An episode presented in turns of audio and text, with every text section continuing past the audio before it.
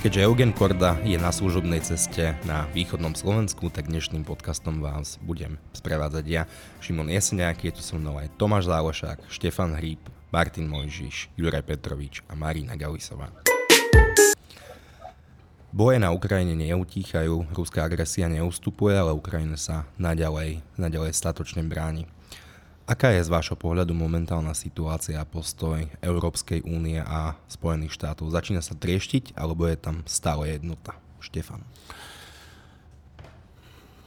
Ten čas, ktorý uplynul od e, začiatku vojny, je už e, dosť dlhý. To už nie je, že týždeň alebo mesiac, už je to koľko? Február, marec, apríl, maj, jún, 5, 5 mesiacov to už je taká, že aj z dejín, že také vojny bývajú, že to už nie je nejaký malý konflikt, konflikt ale že to už je dlhotrvajúca e, vojnová agresia. E, a ako ten čas beží, tak samozrejme sme všetci konfrontovaní s tým, že, že jednak tam zomierajú ľudia, nevinní ľudia, to nás oprávnene rozhorčuje, ale súčasne sa začínajú ozývať takí tí mienkotvorci, politici a všelikto, e, kto, ktorí chcú zarobiť na tom percentá, že budú hovoriť tú odvrátenú stranu, že ale koľko nás to stojí peňazí, koľko nás to stojí zbraní, koľko nás to stojí e, v cenách plynu, koľko nás to stojí v cenách ropy a všeličoho. Dokonca sa ozývajú také hlasy, že vlastne tie sankcie vo Rusku vlastne vôbec neškodia a škodia nám to je zjavný nezmysel, e, na to sú dáta, ktoré, ktoré boli zverejnené, že ako to poškodzuje ruský priemysel a ruský štát a nakoľko je to e, teda nepríjemné pre Európsku úniu a pre Západ.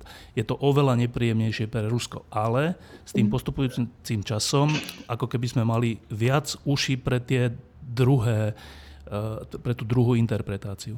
Eh, asi je to dané únavou, asi je to aj nejak prirodzené, že, že človek dlhodobo, eh, neviem, či vie byť na dobrej strane, ak to niečo stojí, je to asi ťažké, ale zatiaľ teda aj Európska únia, aj Spojené štáty a Západ ako taký, eh, zatiaľ je na správnej strane. Troška sú také zvláštne tóny.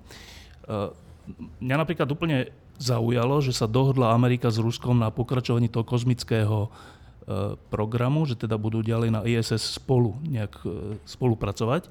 Neviem, či to niečo znamená z tohto hľadiska, ale zaujalo ma to. Ale to je taká drobnosť, ale takých, e, takých drobností je viac. Asi bude rozhodovať verejná mienka v Nemecku, ktoré je rozhodujúcim členským štátom Európskej únie a ktoré je pritom najviac závislé na ruskom plyne. A tie správy o tom, že budeme musieť v zime ja neviem, že šetriť teplou vodou a kúpať sa dvaja naraz a všelijaké takéto veci, tak e, tie správy v Nemecku zaznievajú a nemecká verejná mienka sa všelijako hýbe.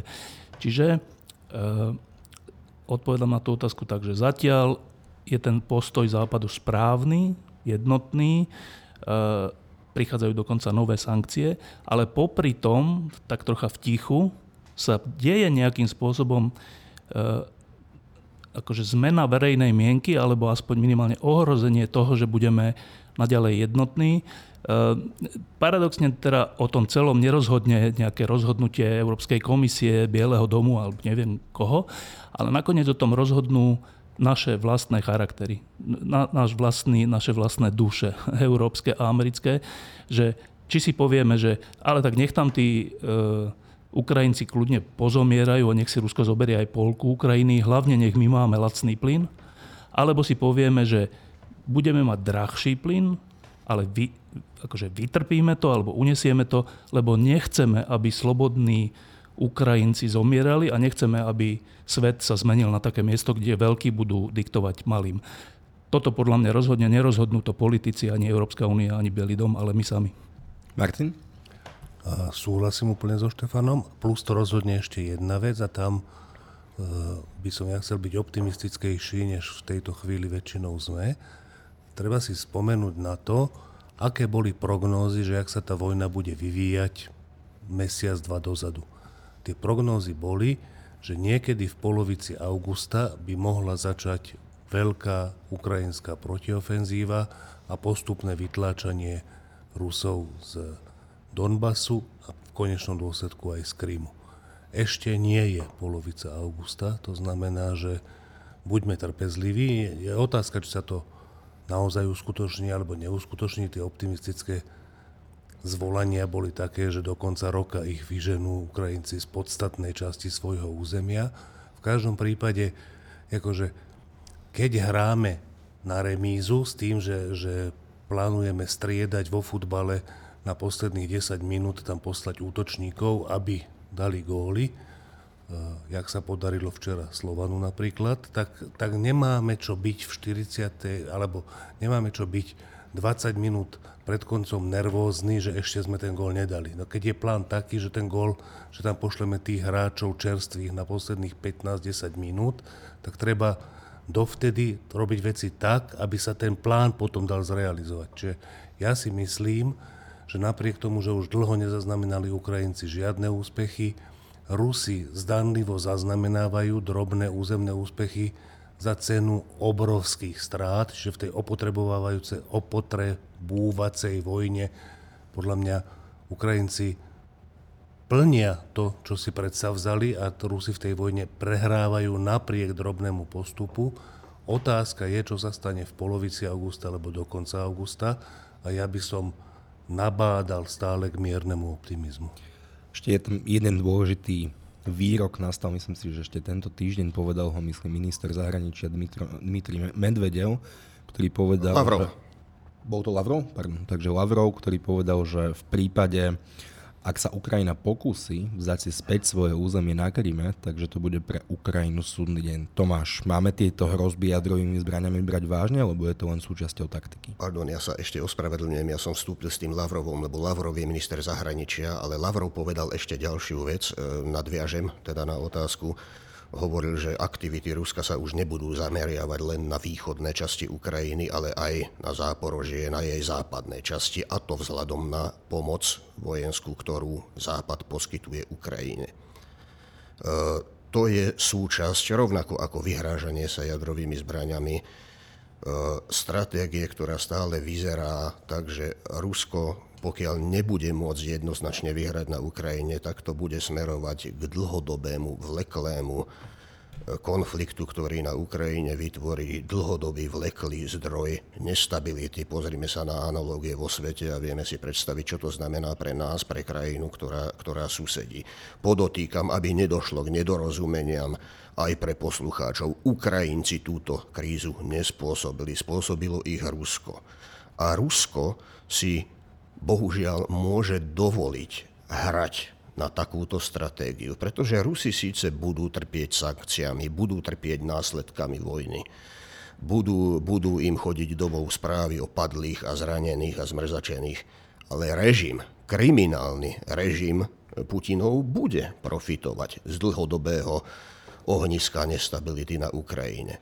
Ja ešte stále, stále čakám na nejaké rozuzlenie, ešte stále má, verím v možnosť, hovorím možnosť nejakého optimistického scenáru, že dojde k nejakej e, väčšej protiofenzíve, ale ruský zámer, domnievam sa, je v tejto chvíli jasný. To vyhrážanie sa jadrovými zbraniami, či je to... No veď k tomu už došlo hneď na začiatku vojny a dá sa čakať, že, že k nemu bude dochádzať zase, ale myslím si, že skutočnú logiku dáva stratégia dlhodobého, vleklého konfliktu, ktorý bude vyčerpávať aj Európu, bude vyčerpávať nás, bude lámať nervy populácií jednotlivých krajín bude deliť politické reprezentácie. Na toto Rusko hrá a čo k tomu povedať? No musíme s tým rátať, musíme byť na to pripravení a musíme si pripraviť postupy, ako tomu čeliť. Iba krátka poznámka k tomu, že uh, niečo povedal Medvedev, niečo povedal Lavrov, niečo povedal Putin a tak. A uh, my sme v takom pokušení, že rozmýšľať, že čo povedali a čo to znamená a tak, tak uh, treba povedať, že títo ľudia z tohto režimu oni neustále klamú. Čiže e, klamú od začiatku, klamú o tom, že nezautočia na Ukrajinu, klamú o tom, že e, dôvodom na zautočenie na Ukrajinu bolo to, že, že NATO sa rozširovalo, pričom NATO sa o Ukrajinu nerozširovalo. E, rozšírilo sa naopak, alebo rozšíri sa o Fínsko a Švedsko a to im zrazu nevadí. Čiže, čiže aj v tomto klamali, že to, to rozšírenie na hranicu je ten dôvod. Nie je to ten dôvod. Dôvod je že chcú mať svoje blízke územia, ktoré si považujú za svoje, stále za svoje, hoci sú to nezávislé štáty. A takto by sme mohli pokračovať klamu o tom, že chcú zachraňovať nejaký ten, nejaký ten zdravý, E, zdravú spoločnosť pred úpadkovým západom a tá zdravá spoločnosť je vlastne pravoslávna. No ale to je tiež klámstvo, lebo koho používajú v tej vojne? Používajú čečenských hrdlrezov, ktorí sú moslimy. Teraz mali stretnutie s Iránom a s Tureckom o tom, že ako, aká, aká veľká zmena to ide byť, že teraz oni budú, Rusko bude s Iránom a neviem s kým ďalším spolupracovať. Čiže vo všetkom, čo hovoria, ja by som, ja by som teda iba varoval pred tým, aby sme analyzovali výroky ruských predstaviteľov ako nejaké výroky, ktoré popisujú realitu. Oni nepopisujú realitu a preto sa nedajú vôbec analyzovať. Martin? Ja si dokonca myslím, že Lavrov špeciálne, a aj Medvedev a Putin, že oni sú predstavitelia nejakého úplného nového umeleckého smeru, ktorý ja by som nazval, že surdadaizmus, že to je surrealizmus a dadaizmus ešte spojené a ešte to prekračuje ten dadaizmus.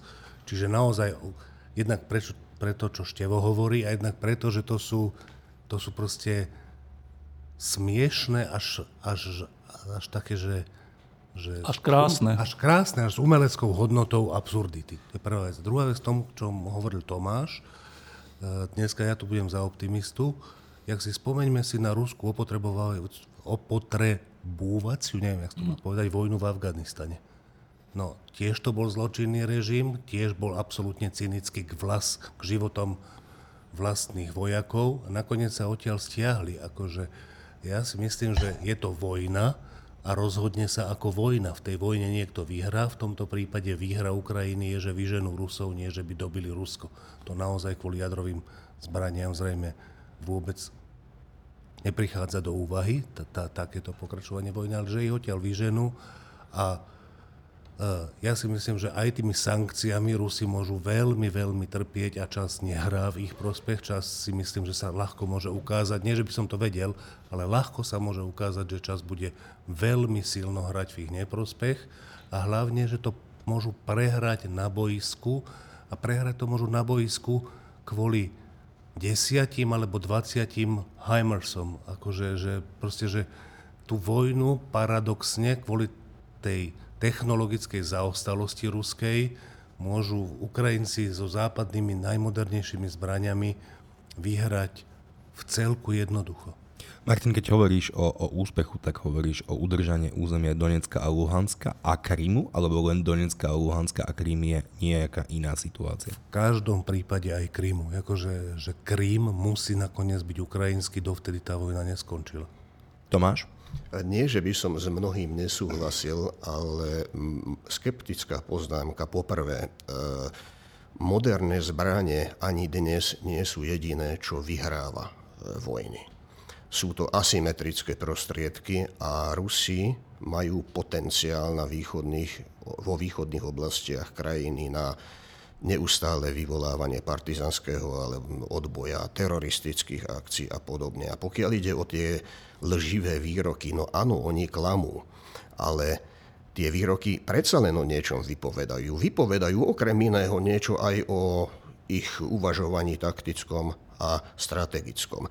No a pokiaľ ide o ten dadaizmus, e, áno, sú tam neuveriteľné, e, zaujímavé absurdity, ktoré sa dajú analyzovať, ale nie je to nový štýl politiky. Sú to staré osvedčené postupy, e, známe z mnohých prípadov v 20. storočí okrem iného. Ešte Akurát krát... podporené modernými technológiami. Ešte krátka reakcia, Martin.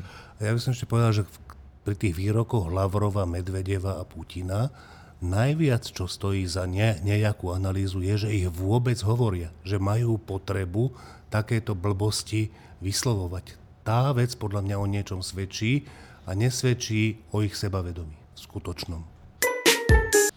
Kľúčovou témou v súvislosti s vojnou na Ukrajine je aj plyn a nejaká plynová bezpečnosť Európy a, a Slovenska. Minister Sulík deklaruje, že sa nám nadmerne darí plniť zásobníky a že máme zásoby plynu na takmer už na budúcu zimu, teda zimu 2022-2023. Ako sme na tom s plynom momentálne? Juraj. No, tam sú v podstate protichodné vyjadrenia. Kto čítal v podstate článok Karela Hirmana v poslednom čísle týždňa, tak sa mohol dočítať, že zďaleka to nie je tak rúžové a že veľká kapacita tých zásobníkov sa používa na vyrovnávanie v podstate tlaku v sieti. Takže ja som tiež tak rozpoltený. Na jednej strane znie to samozrejme veľmi dobre mať, mať e, nejaký pocit, že už sa nás to nemusí nejak veľmi dotknúť, alebo že teda máme za sebou aspoň na jednu zimu. Len jedna zima je strašne málo, to je ďalší moment. To znamená, že tá diverzifikácia zdrojov musí samozrejme pokračovať. A takisto je otázka, že Slovensko nie je nejaká izolovaná krajina, že my si tu naplníme zásobníky a kašleme na Európu. To znamená, že e, Myslím si, že je naďalej potrebné robiť všetko preto, aby v prvom rade Európa sa zbavila tej závislosti od, od zemného plynu. Tam mi stále rovnako vadí proste nemecký postoj k jadrovej energetike, tam si ja nemôžem pomôcť, ale to je proste pre mňa absolútne iracionálny prístup. Aj keď som zachytil nejaké signály, že sa hovorí o tom, že by sa možno predsa len tie posledné tri elektrárne nevypli, ale je to, je to proste úplne pre mňa, pre mňa úplne iracionálny prístup e, zo strany Nemecka nie je jediný v tomto konflikte voči, voči teda Ruska, voči Ukrajine, tejto agresii. Takže zďaleka by som nebol ešte tak kľudný, ako by pán minister Sulik chcel. A myslím si, že je potrebné pracovať aj na tej energetickej diverzifikácii ďalej, čo okrem iného napríklad znamená, že mňa skutočne zaujíma, či, či ten tretí blok Mochoviec tento rok pôjde do prevádzky. To je zásadná otázka, ktorú by malo zodpovedať ministerstvo hospodárstva. Marinka? No, e, celé toto padá na, a stojí a padá na rozhodnutiach určitých ľudí v Európe dlhodobo.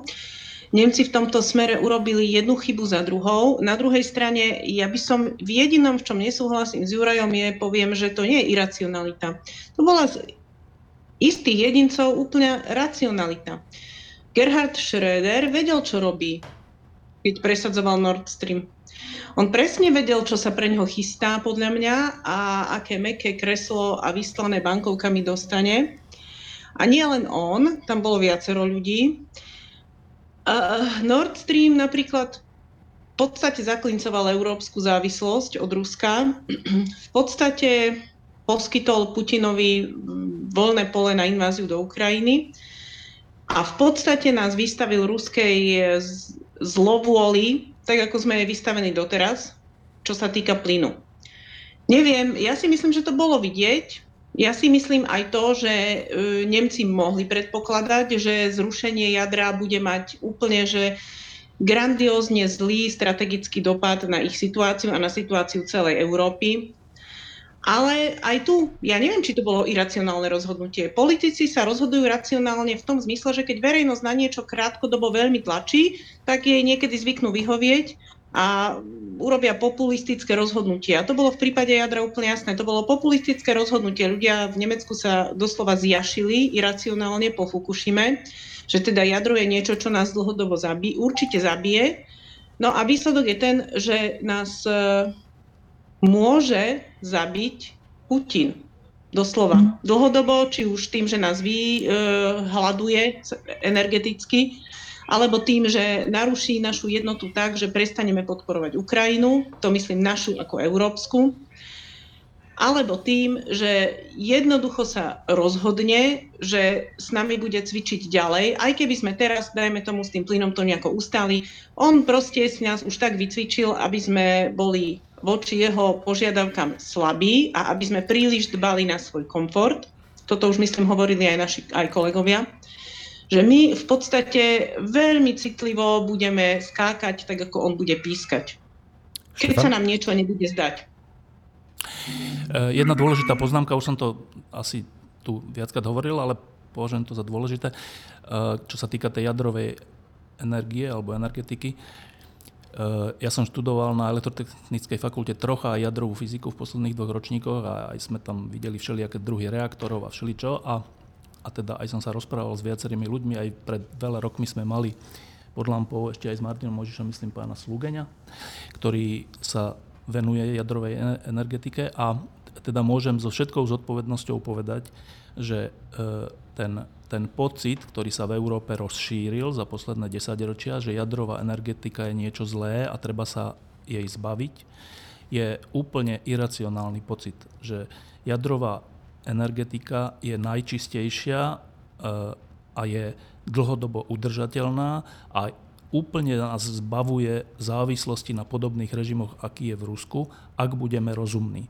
Teda to, čo sa dlhé roky dialo v Rakúsku, že odmietali všetky jadrové elektrárne v okolitých krajinách, v Česku, na Slovensku, Maďarsku a všelikde, ale nie len a po, po Fukushime, keď sa e, z takej nejakej asi aj pochopiteľnej hystérie e, v Nemecku strhla tá, tá debata, ktorej koncom bolo, že zavr, zavrú všetky jadrové elektrárne, tak to je, to je prejavom toho, že ako málo racionálne občas uvažujeme. Asi je to pochopiteľné, ale je to zvláštna vec, že tá Fukushima, e, určite už existujú nejaké štatistiky, že koľko obetí tam bolo. A to sú čo, že desiatky ľudí, alebo koľko je to Neviem presne, ale to, čo si povedal predtým, je tak zjavná a evidentná pravda, no. že už...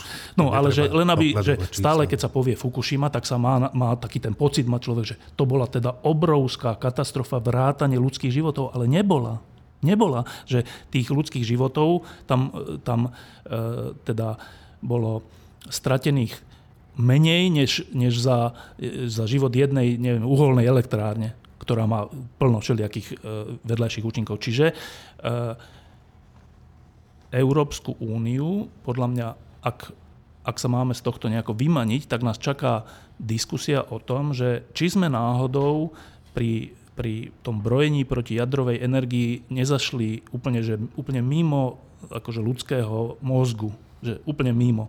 E, jadrová energia je, je výborná vec a tie technológie, ktoré sa stále zlepšujú aj z hľadiska bezpečnosti jadrovej energie, aj z hľadiska efektivity, sú akože to je, že do budúcnosti perfektná cesta, ako sa dostať k dobrej a zdravej energii. Čiže ja by som očakával, že táto kríza a tento Putinov, táto Putinová agresia nás aj v tejto oblasti e, troška zracionálni. Števa, čo tým pádom hovoríš na to, že aj napriek tomu, že prebieha vojenský konflikt na Ukrajine, tak krajiny ako Nemecko neprestali so zastavovaním, a teda s odstavovaním svojich jadrových elektrární až na jednu výnimku.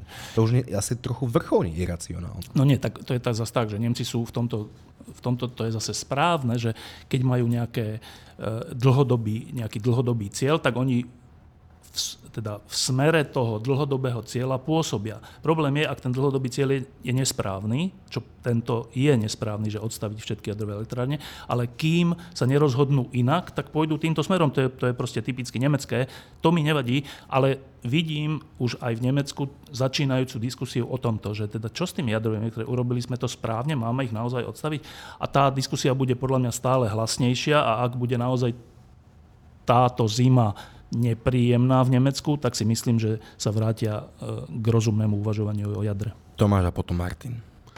Ja len krátko k tej Fukushime. Fukushima je v Japonsku. Japonsku sú, Japonsko sú ostrovie, sú ostrovie veľmi tektonicky e, v činnej oblasti. To nie je prípad Európy. To, čo tu máme, je naozaj iracionalita a je to iracionalita z, z dôvodov ideologických a tá istá iracionalita je, bola zároveň a svojím spôsobom aj je slepá voči hrozbám bezpečnostným a voči hrozbám, ktoré konkrétne predstavuje vojna na Ukrajine, ktorá svojimi destabilizačnými účinkami sa samozrejme prelieva aj ďalej. No ale okrem tej ideologickej iracionality tam bol aj na počiatku akýsi politický kompromis. Kancelárka Merkelová si totiž musela vybrať, či zachráni euro alebo zachráni jadro a na to, aby zachránila euro, musela urobiť istý kompromis so zelenými. Iba jedna poznámka, že hm, ja by som troška rozporoval, že či to je ideologická vec, zatváranie teda jadrových elektrární, lebo v akom zmysle, že akože zelený, že zelený hovoria, alebo zelená ideológia hovorí, že, že jadrová energia, že treba mať len čisté energie, tie obnoviteľné a tak, áno, tak ja len hovorím, že z hľadiska zeleného uvažovania je práve že správne pokračovať v jadrovej energii, čiže je to chybný, chybný uzáver nejakej ideológie. Martin? Uh, ja chcem povedať, že k tomu, že keby tu bola taká zima v Európe, že by sme sa museli sprchovať studenšou vodou, tak ja by som to úplne privítal. Poprvé je to, by to bol nejaký náš... Otužovanie? Strašne, nie, nie, strašne minimálny príspevok k tej ukrajinskej vojenskej snahe a hlavne e, nie som veľký optimista, že by to dopadlo dobre, ale pokiaľ nie sme vystavovaní žiadnym výzvam, tak, e, tak nemôžeme sa dostať k žiadnym dobrým veciam, ktoré prekonávanie tých výziev prináša. Ja si myslím, že Briti sú takí, akí sú, aj kvôli tomu, ako sa chovali a akým spôsobom zvládli e, vojnu o Britániu, keď proste letecky na, tých, na nich útočil, uh, útočil uh, Wehrmacht, jak sa volalo letectvo? Luftwaffe. Luftwaffe, ktoré malo obrovskú presilu v tom čase. To znamená, že v podstate Briti sa bránili tak, že veľká časť bola toho, že to proste vydržali. Ja si myslím, že Briti sú takí, akí sú, pretože to vydržali aj preto. Zároveň je pravda, že to vydržali, pretože sú Briti. Už aj predtým boli Briti a boli takí, akí boli. Tá Európa je mekšia, eh, jaksi zhýčkanejšia, ale je šanca, si myslím, tak ako veľmi dobre reagovala Európa Dobre, Francúzi a Nemci nie až tak veľmi dobre, ale stále lepšie, než sme očakávali, keď vypukla tá vojna, tak vôbec nie je vylúčené, že nebudeme až tak katastrofálne reagovať my, verejnosť európska, keď sa budeme musieť umývať studenšou vodou a keď budeme musieť platiť za benzín ešte viac. E, nie som v tom veľký optimista, ale nie som úplný pesimista. Borisovi Kolárovi sa naradil 12. potomok, čomu mu samozrejme blahoželáme. Narážam tým ale na iný fenomén. A to je na, z môjho pohľadu na krízu konzervativizmu alebo na krízu vnímania toho, čo je konzervatívne. Na Slovensku sa Borisovi Kolárovi zo stranou Smerodina podarilo vydávať za ochrancu tradičných hodnôt a konzervativizmu. To sa nám ako stalo a spravili tí staršia generácia konzervatívcov nejaké dôležité chyby, ktorí tomu vyústili? Štefan, ty to sleduješ dlhodobo.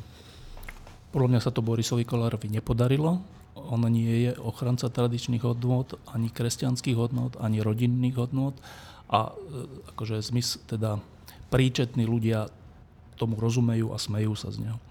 Akože to, čo mu nejakým spôsobom pomohlo, je prítomnosť Milana Krajniaka, ktorý sa predtým dlhodobo deklaroval ako zástanca tradičných hodnôt a preto vznikol troška taký, taký zmetok, že teda vlastne tá smerodina je vlastne taká, ako Milan Krajniak si myslí, alebo taká, ako Boris Kolár si myslí. No ja si myslím, že je taká, ako si myslí Boris Kolár, ktorý to celé aj zaplatil a ktorý to celé aj vymyslel a ktorý tam má svojich ľudí a ktorý tam pozval Borgulu a ktorý rozhoduje o všetkom. Čiže ten, táto odnož, táto akože konzervatívna odnož e, v rámci Sme rodina e, nerozhoduje a nie je kľúčová. Kľúčový je Boris Kolár. Ja by som mu k 12. dieťaťu neblahoželal. E, je to skôr nešťastie pre tie deti, než šťastie, že nebudú mať otca, ktorý s nimi bude vyrastať. Čiže, čiže ani v tomto si myslím, že nerád by som si z tohto robil vtipy. No, a čo sa týka nejakých starších, akože staršej generácie konzervatívcov, na Slovensku je úplne ťažké za tých 30 rokov identifikovať, kto boli konzervatívci naozajstní a kto boli liberáli naozajstní a kto sa na to len hral. Nejaké dobré základy na to boli bolo možné vidieť v bývalom KDH a v bývalej demokratickej strane ešte za Jana Langoša a podobných ľudí. Ale títo ľudia boli v oboch týchto stranách vytlačení e, úplnými oportunistami, ktorí sa síce nazývali, že áno, my sme konzervatívci, áno, my sme liberáli, ale v skutočnosti im išlo iba o moc a o nejaké e, akože zdroje príjmov a o nejakú slávu. A to dnes e, výťazí, to dnes máme ako ako politické strany, ktoré sa nazývajú či konzervatívne alebo liberálne, e, s nejakou výnimkou časti SAS si myslím, e, že dneska tu nemáme normálne politické strany. To mimochodom teraz mal celkom dobrý článok Marian Leško, ktorý popisoval, o tom, popisoval to, že čo sú normálne strany a čo nie sú normálne strany. A, a to, čo tu my máme, teda vrátane SAS, ktorá má koľko 200 členov, že to nie sú také tie strany, ktoré rozhodujú z dola, ktoré majú členskú základňu, ktorá je s niečím nespokojná a preto sa potom niečo zmení. Viď Boris Johnson. My tu máme zoskupenia jednotlivcov, ktorí majú strany na to, aby, aby si nimi naplňali svoje záujmy. Toto sa ale nestalo vinou bývalých e, lídrov konzervatívnych alebo liberálnych, toto sa stalo vinou tých oportunistov, ktorí týchto lídrov nahradili a dodnes sú vo vedení týchto strán. Asi to stalo skôr chybou voličov, ktorí im na to naleteli, nie? Nie, to nie. Voliči, voliči nevedia až tak rozlíšiť e, v nejakom čase, že kto je naozajstný konzervatívec, liberál, sociálny demokrat a kto to iba hrá, lebo vidia značku tej strany a myslia si, že však to je tá strana, je to jedno, či tam je ten alebo onen, ale nie je to tak. Skutočnú zodpovednosť majú tí politici, ktorí, e, ktorí tie svoje strany e, ideovo zničili. A to neboli tí bývalí, ale to sú tí dnešní. Tomáš? E, tých faktorov je samozrejme veľmi veľa. Ja vyzdvihnem ešte jednu ďalšiu stránku len spomedzi tej spleti, lebo tie by sme nestihli všetky prebrať. Vo všeobecnosti, a to je aj dôsledok vpádu nových informačných technológií a mediálnych technológií, my sme sa ocitli v stave spoločnosti, a to není slovenské špecifikum, pozor, to je aj americká záležitosť, aj západoeurópska záležitosť v stave spoločnosti, keď sa rezignovalo na argumenty, a začali platiť už len hesla a hesla sa veľmi ľahko zmenia na bojový pokrik. A tak sa stalo, že sme si zvykli odvolávať sa jedni na pokrok, iní na, na šťastnú minulosť, jedni na tradičné hodnoty, iní na, na netradičné recepty, ale už sa z toho stali len bojové výkriky. Už sa neargumentuje, už sa nepýtame, odkiaľ sa to berie, prečo je to lepšie. Jednoducho táto rovina sa stratila. Či sa to niekedy podarí prekonať, toť otázka. Leto zvyčajne býva pokojnejšie, ale toto leto asi bude výnimka aj na politickom, na politickom, spe, na politickom spektre. Máme ešte vládu, ale máme skôr nejakú Schrödingerovú koalíciu. SAS deklarovala, že ona už viac menej nie je súčasťou koalície, keďže vypovedala koaličnú zmluvu, ale ministerské kresla stále zastávajú. Ako to vnímaš, Marina? Ja to vnímam, že čím menej tú vládu vidieť a počuť, tým je pre slovenské e, nastavenie mentálne lepšie. Ja som v týchto dňoch prišla na chuť tomu starému spojeniu, ktoré radi používali odborári a ja som ho hrozne neznášala a tomu spojeniu sa hovorilo, že sociálny zmier. To znie strašne a nikdy som nevedela, čo si mám pod tým predstaviť. Dnes mám pocit, že viem, čo si mám pod tým predstaviť. Je to nejaké také psychické zdravie spoločnosti, aby ľudia neboli na všetko precitliveli, aby vo všetkom nevideli zámienku na vojnu, kasus belli, a aby e, neskákali za každým rohom si po hlavách kvôli úplne normálnym veciam a témam, o ktorých sa dá úplne normálne diskutovať. Takže táto vláda ale osobitne fungovanie Igora Matoviča, to chcem počiarknúť, maximálne prispelo k narušeniu tohto sociálneho zmieru alebo k tejto nejakej menta- narušenie mentálnej pohody tejto spoločnosti. Čiže čím menej ju vidíme, tým lepšie. V tomto sa možno nezhodnem s mnohými kolegami, ale poviem, že keď sa tá škatula s tou Schrödingerovou mačkou otvorí a my zistíme, že v akom stave živom či neživom tá mačka je, teda tá vláda, tak vtedy možno nastane nejaký menší výbuch, ale momentálne som celkom rada, že je to tak, ako to je, že tú vládu nevidím a nepočujem. Čo bude neskôr, neviem, pretože sa obávam toho, že dobrých možností nie je veľa a zlé možnosti sme už prakticky všetky vyskúšali. Pretože keď niekto povie, že zo zlých možností dobrá je taká, že poďme vládnuť e, v nejakej konštelácii napríklad s Pelegriniho hlasom, tak ja mám z toho veľmi zmiešané pocity, pretože smer sme si už vyskúšali a keďže smer je vyskúšaný, myslím si, že vieme, čo sa dá čakať od hlasu. A či sú dobré možnosti, o tom momentálne neviem. Na druhej strane stále mám pocit, že keď si na seba kladieme nízke nároky a povieme, že nie sú dobré možnosti, tak si sami sebe kopeme jamu. Takže postavme si nejaký vysoký nárok, vysokú látku. A ja by som povedala, že tou vysokou látkou by naozaj mal byť odchod Igora Matoviča. Štefan? Eh, ja som z hodou okolností, eh, zajtra vyjde nový týždeň, kde, kde píšem o tom, že o tomto tichu, ktoré teraz trocha je, čo sa týka koaličnej situácie alebo budúcnosti tejto vlády. A ja píšem paradoxne úplný opak, než, než hovorí Marina, ale teda v tomto zmysle. E, keď padla e, vláda Ivety Radičovej, tak e, predtým, než padla, mesiac, dva,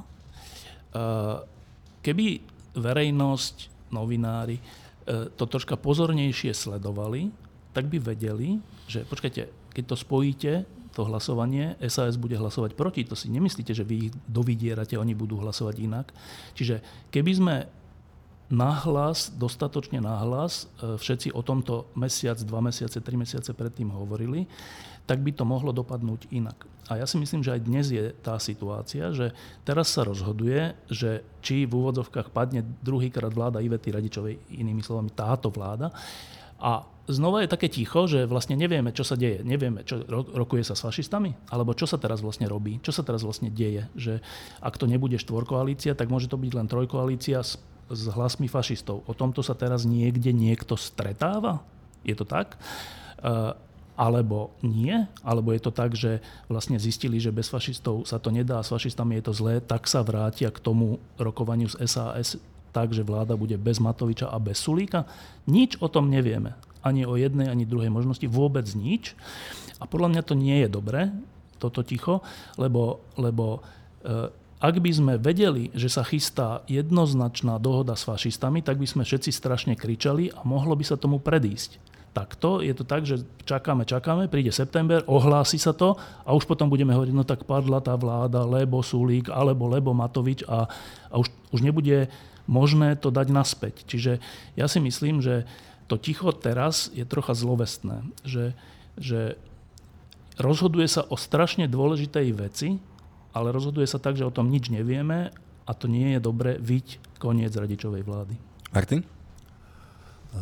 Ja si myslím trochu ešte niečo tretie a to toto, že podobne ako v prípade Ukrajiny, kde máme čakať na polovicu augusta alebo koniec augusta trpezlivo a potom podľa toho, či sa bude niečo diať alebo nebude diať, byť znepokojený alebo byť pokojnejší, tak niečo podobné platí tu a ide o koniec augusta. Proste tá situácia mne pripadá tak, ako šachová partia, ktorá po 40 ťahoch sa preruší, ten, kto je na ťahu, zapečatí svoj ťah, to znamená, že napíše na papierik svoj ťah a dá ho rozhodcovi, jeho súper ho nevidí.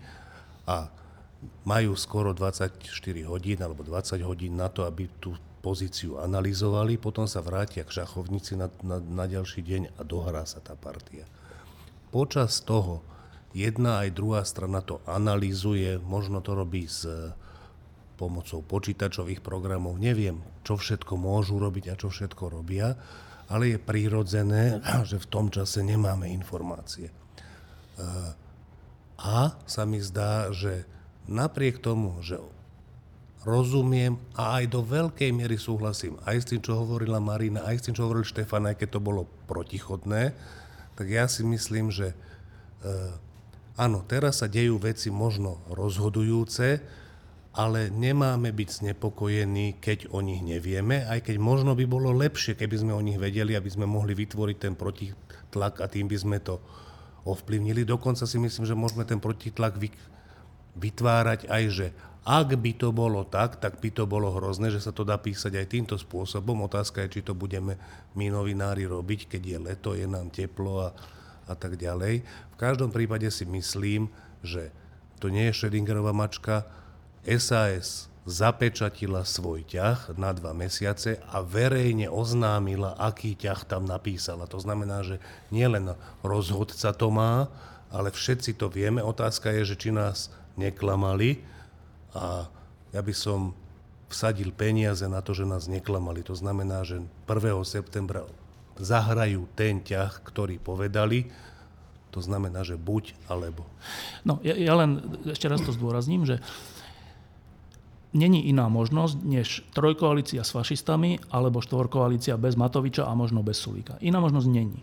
Dobre? Lebo ja si to isté myslím, že SAS v tomto necúvne a je to správne, že v tom necúvne. A teraz, keďže sú len tieto dve možnosti a, a typujem, že pre Olano je lepšie, ich, oni si to tak asi vyhodnocujú, že je lepšie byť s Matovičom a s fašistami, tak predpokladám, že prebiehajú nejaké rozhovory. Teraz ide o jednotlivých poslancov, že tam každý hlas bude rozhodovať, čiže treba získať toho či onoho, fašistu, nefašistu a všelikoho. A ak by bolo toto známe, že áno, týmto smerom to teraz ide a s tým a s tým sa stretli včera a s týmto dnes a s týmto zajtra, tak to je, to je prirodzený prirodzený zdroj toho, že sa o tom bude písať a bude sa o tom písať tak, že počkajte, vláda s fašistami je, nemo, to je nepriateľné. Nepriateľné. Keď to urobíte, tak to je koniec váš. A keď by sa to takto písalo a hovorilo a o tomto diskutovalo, tak časť z tých poslancov, ktorí budú rozhodovať, že na ktorú stranu sa priklonia, by minimálne čítali a videli, že je tu odpor proti tomu a tým pádom by mali trocha viac odvahy sa vzoprieť. Keďže sa to nedeje, tak výsledko, výsledkom môže byť to, že takto sa to upečie, nič sa nebude hovoriť, potom sa to stane a oni už, už zahlasovali, už sa nedá s tým nič urobiť, budeme ich síce kritizovať, ale to rozhodnutie sa už nedá vziať späť. Preto si myslím, že by sa o tom malo teraz hovoriť a malo by to byť verejné. Martin? Ja s tým súhlasím. Píšme teda o tom, aj keď odtiaľ žiadne signály nie sú. A odtiaľ žiadne signály ani nemôžu byť, pretože to nie je je tak neštandardná vec, to záleží od toho, čo s kým rokuje Matovič. Matovič, keď není si istý, čo je veľmi často, že si nie je istý, tak nerokuje, odkladá to a tak ďalej. Prípadne možno niekomu povie, aby s niekým sa dohadoval, ale to nemá žiadnu záväznosť ani nič. Keď sa Matovič s niekým napevno dohodne, nemá to záväznosť. Keď sa dohodnú a podpíšu to, nemá to záväznosť. Keď to podpíšu krvou svojich detí, nemá to záväznosť. To znamená, že teraz sa síce možno niečo deje, je dosť možné, že sa nedeje nič, lebo sa čaká, Matovič čaká sám na seba, že jak sa vlastne rozhodne a jak to vlastne skúsi realisticky uhrať. Ale úplne súhlasím so Štefanom, má sa o tom písať, máme tým ľuďom, ktorí ešte aspoň trochu počúvajú, pod ľuďmi sa myslia poslanci Oľano najmä, dať najavo, že to, čo sa chystá, je absolútne strašná, nepriateľná vec. Len nedá, vieš, hovoríš, že však píšme o tom, ale ne, to, to je, to by bolo umelé, že písať, že čo ak je to tak. Dobre, však dá sa to tak písať, že čo ak teraz prebiehajú rokovania s fašistami a rozhodne to o budúcnosti celej krajiny a o návrate uneseného štátu. Dá sa tak písať, ale je úplne iná vážnosť toho napísania, keď to je opreté o to, že sa stretávajú, sú z toho nejaké výroky a tak, než keď je to len taká úvaha. To proste minimálne, že televízia a bulvárne médiá nebudú robiť, lebo oni nemajú záujem o, takéto, o takýchto úvahách. Ale keby bolo, že stretnutie s fašistom, tak to napíše aj posledný bulvár. Preto je dôležité, aby veci boli verejné a netajné.